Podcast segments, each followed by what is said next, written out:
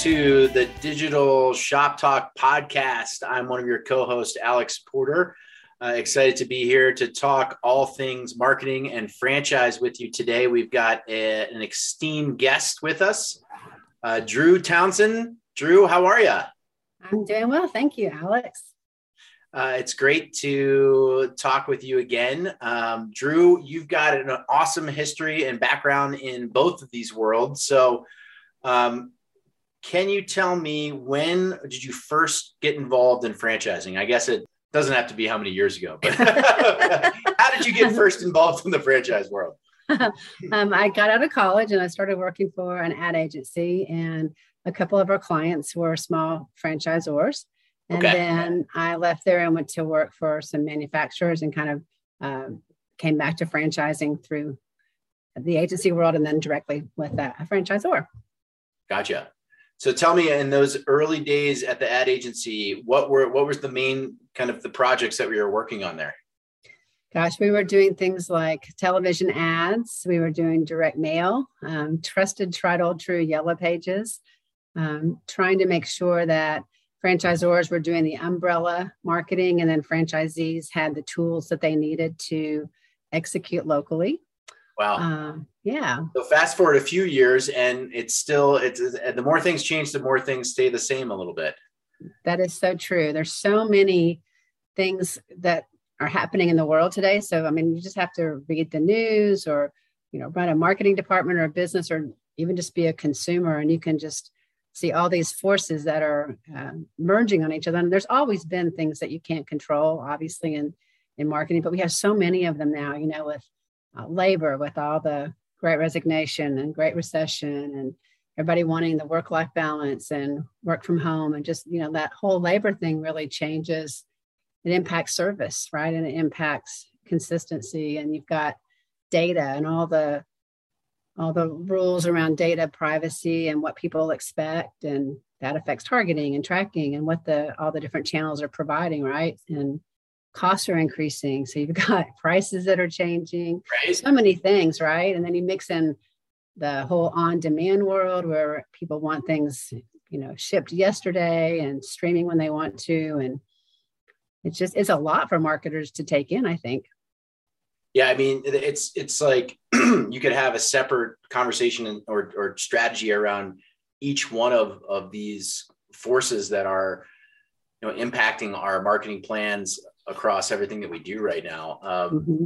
Curious. So uh, the, the, the data piece is one that is a very hot topic. Um, I'm sure that you won't be terribly surprised that when we speak to various people in the franchise world, the data is is somewhat ill-defined in terms of who owns it, where it is, how it's structured, how it's shared.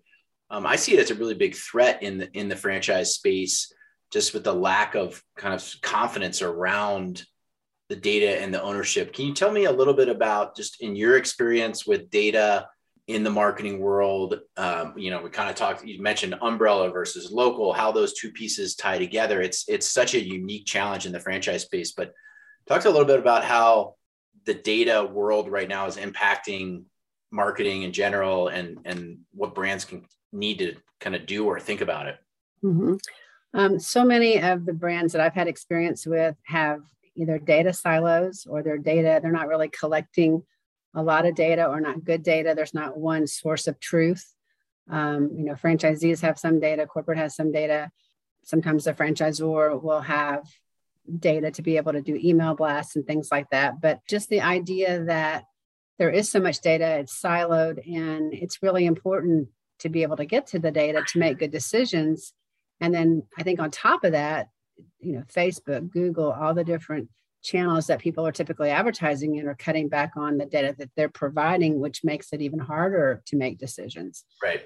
Um, yeah i think that, that's an interesting point like who actually does own the data in the franchise world because they have is I, i'm assuming that each brand probably within their agreement has that disclosed. Yes. do they have to sh- do they have to share the real revenue? I'm assuming that has to be done because they're often billed off of it. But just the aggregation of that data in a meaningful way as a marketer, because if you look at each one of those local programs by itself, you can get some information from it. But when you aggregate you know 500 local campaigns together now you're really got a lot of data at your fingertips from a marketing kind of optimization standpoint so how do you break through that silo what do you you know what have you seen work or what would your recommendation be to to to marketers to get a grasp on that data I think there needs to be, you know, one source of truth, one database that's controlled by a very small number of people, the IT department or the legal department or right. whatever that is that has the ability to um, have data uh, pushed out and and pulled in at whatever protection level they have. But I think the key is having trying to get to a place where you have one source of data and then being able to run reports on it. You know, not just having the IT guys or the executive team or whoever run reports, but you've got to be able to have that data access, accessible, yep. at least an aggregate to a lot more people on the teams to be able to try to make good decisions, whether it's marketing or operations or, you know, franchise development.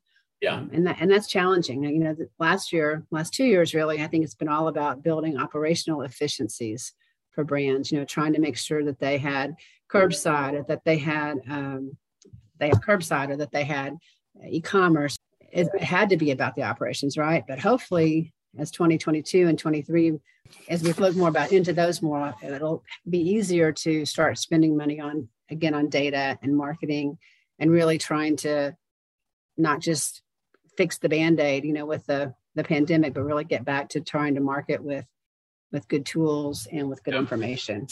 I feel like they they almost they have to right? It's not a it's not a nice to have now. There's going to be i think kind of legal implications around it if they don't if they can't kind of validate that the they're using the data proper properly and just really inefficient if if it if they don't leverage the data there there's a huge potential for a lot of a lot of wasted spend and and also governance and legalities right because you have policies that are likely going to become laws on how to gather data, who has access to data, um, you know, what their requirements for disclosing and protecting that are. And I think customers too expect you to protect their data. They don't want to give up even voluntarily much more than they have to, right? An email address, a phone number, the right. basic kind of things, um, just as long as they're getting value from that. But then when you get into the whole thing where you've got credit cards and yeah. and you know a lot more information, then it gets really more important to protect that data yeah, I saw a pretty funny meme the other day or something that was like trying to go to a website these days is you you go, you have to accept all the cookies, then you have to do the thing, and then they'll give you a pop up because they want to get your email for first party data. Mm-hmm. Uh, and then if you do that, then they get you back. So it's like a nine step process to do anything on a website right now. It's it's become like overwhelming mm-hmm. to, and, to and consumers. Yes, the same thing with an app too, right? You have to you know, download it, put a password, put a credit card. it's right. just all I want to do is order some food. We're like creating more and more friction. That's what I love. Like anything that I can just do with with my Google Pay button or you know anything with Amazon is just okay. I can do this with like literally a, my fingerprint. Okay, perfect. Mm-hmm. Mm-hmm. Love it. Thank you very much. Um, so so with this data, with all the things happening, what are some ideas for for marketers to kind of make sense of all or how do what do you focus on like what what could, what should marketers do that they actually can have an impact of uh, i think they really need to figure out what their important metrics are to them. You know is it visitors to your website? Is it number of clicks on your different ads? Is it sales? Is it registrations? Is it you know what what are those things that really matter? And find ways to collect data around those and also to store that data. There's so much out there that I don't even, you know, you just think about when you when you do a Google search and something comes up the next day that you didn't even know that existed in the world, but suddenly you're like, hey, I could use that. Right. So some of that some right. of that data is great, but I think for marketers, it's, it's knowing what you really need or what you really want from the data. What are you trying to measure and why? And then just making sure that it's actionable so that you know because there is so much data when you think about your email marketing program your search your you know all the different components of your marketing that don't typically roll up into one easy to use database in companies but right. there's so much out there so you know if you really if you figure out what you really need to know and, and find ways to gather that and work around it it's a lot to me it's a lot more uh, a better use of time and it's a better use of information Um, all right, so tell me, give me some predictions. It's still prediction season, so predictions for franchising over the next year. Um, there's so much swirling out there in the franchising world, from the government side to labor issues to, you know, this data thing we just talked about. What what uh, what? Give me some predictions over the next 12 months. I think that um, one of them is that we talked a little bit about the operation efficiencies were the kind of the big theme the last two years. I think it has to go back to customer experience and to making it simple to do business with brands, franchisors. I'll give you a one little sob story. We were I was in an out of town and I was with a bunch of people and we wanted to order some fast food at a place that I don't normally go. So I download the app, put the password, right. put the credit card, do the whole thing, and I check off that I'm going to pick it up inside the the location. I drive there, I get in, I get out. There's two doors, but they're both locked, but there's cars there. So I get in the drive through, get to the uh-huh. window and say, Is this where I get my mobile order? Anyway, fast forward. Now I've been in line. By the time I get to the window, you know, six or seven minutes have passed and I'm not happy. And um, they give me the food and it's one little bag and i have i know i have six orders so we go through this progression of more and more you know where's the rest where's the rest finally the manager comes to the window and you know, I'm kind of huffy and I say, you know what, you should change your app to say that you're not open inside because I did this and chose open inside and now my food is 10 minutes colder than if I had just driven through. Right.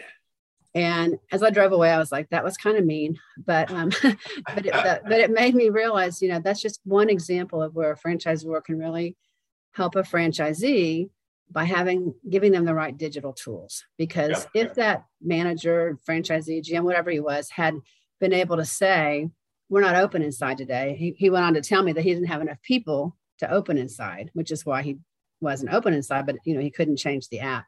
Right. But but had he have done that, you know, it would have been a better experience for me, for him, for his team, all of that. So I think one of the things that franchisors really need to, and I, and I, that's not easy. I, I I also know that, you know, I know when you've got hundreds of locations and people and tools, just the the cost to build it, the cost to implement it, and the cost to train. It's it's not necessarily all easy, but just giving them tools so that they can present themselves well in a digital world and run their business in a digital right. world from a marketing standpoint. I think that is hopefully a prediction is of good things that can happen. Some consistency, yeah, yeah, it's, it's consistency is of experience for sure. Mm-hmm. Yeah, um, it's interesting you mentioned the app scenario because I was I was in a similar situation where it was a obviously I know this, but the average person won't know this. I know that the location was a corporate owned location for one of our clients, and I tried to order an app and it just didn't even exist in the app. Mm. So I was like, okay, so this is just a franchise app. So what a weird experience is for me as a consumer. I'm standing in front of this location and I literally can't order. yeah. but, but with no yeah. with no understanding of why, right? Right. Right. So, right. so yeah, super bizarre. I think another franchise prediction will be that there will be more small town focus. It seems like from a franchise sales standpoint, anyway. Okay. Um, uh, franchise sales. Um, yeah, I think a lot of people are thinking this will be a great year, sell a lot of franchises. I think that there's also the chance that people are going to say, I have this great job. I can live in Oregon and I work right. in Illinois and I'm making a ton of money and I get to, I don't have to wear, you know, right, dry cleaning or whatever. So I think that, um, that, that that'll still be a challenge somewhat this year, especially with the way the, just again, all the, all the market forces are impacting. Yeah, um, yeah. But, but I think small towns provide a huge opportunity from a marketing standpoint because you can own them. You know, if you are the, only location or one of a couple locations of that type of business or um, you know franchise then you can really get involved in the community you can um, own the digital portion of obviously of, of that market area yeah um, i just think that a lot of big towns small towns i mean a lot of big towns uh, a lot of companies have sold are sold out in those you know really terrific markets from a franchise sales standpoint particularly older brands um, but small markets can still provide, and people are moving to small markets, right? If you have a job and you're able to work from home or work from anywhere, you you might have moved to someplace small, so you might yeah, want that franchise. People are the great. Yeah, it's mm-hmm. interesting. Kind of touched on a lot of things there, right? The the resignation, the opportunity, what's out there. It's you know the I think the most recent report is that last year the franchise sales overall was was pretty it didn't go down but it certainly mm-hmm. went down in some sectors but went way up in other ones so there was a mm-hmm overall it was there was growth, but it was definitely sector dependent. Do you? I know we only have a little bit of time left. Would you? is now a good time to to be in franchising? Is it is it um, would you start a franchise right now if, if you were given the opportunity?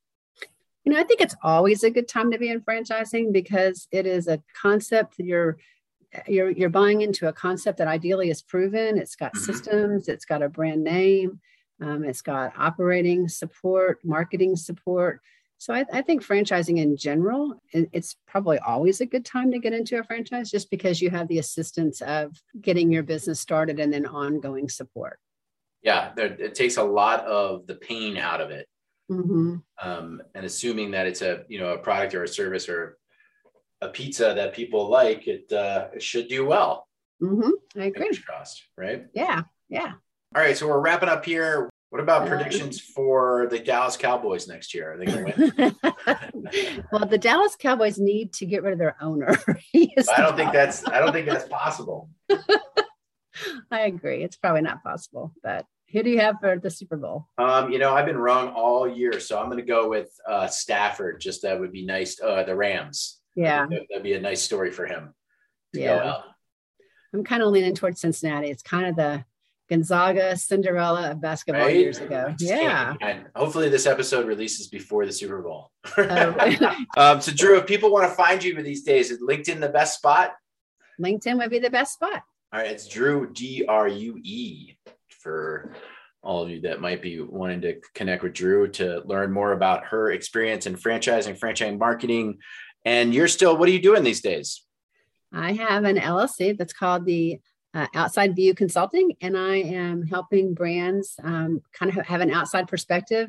Sometimes you get so caught up in the the day to day that you get too emotional or you miss some things. Sure. And I just think it's nice to have an outside view. So I'm trying to help brands that need a little help do that.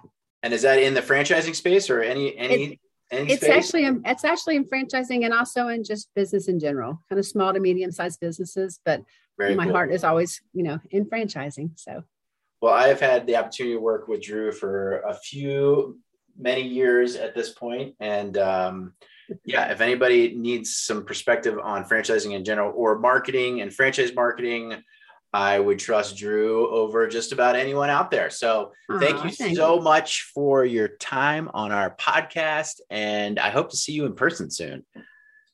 I know. Thanks. It was a it was fun being on it, and I would love to see you one of these days as well. Maybe at a Derek Trucks concert. That would be fun. At Red Rocks. right? yeah. All right. Thanks very much. Thanks, Alex.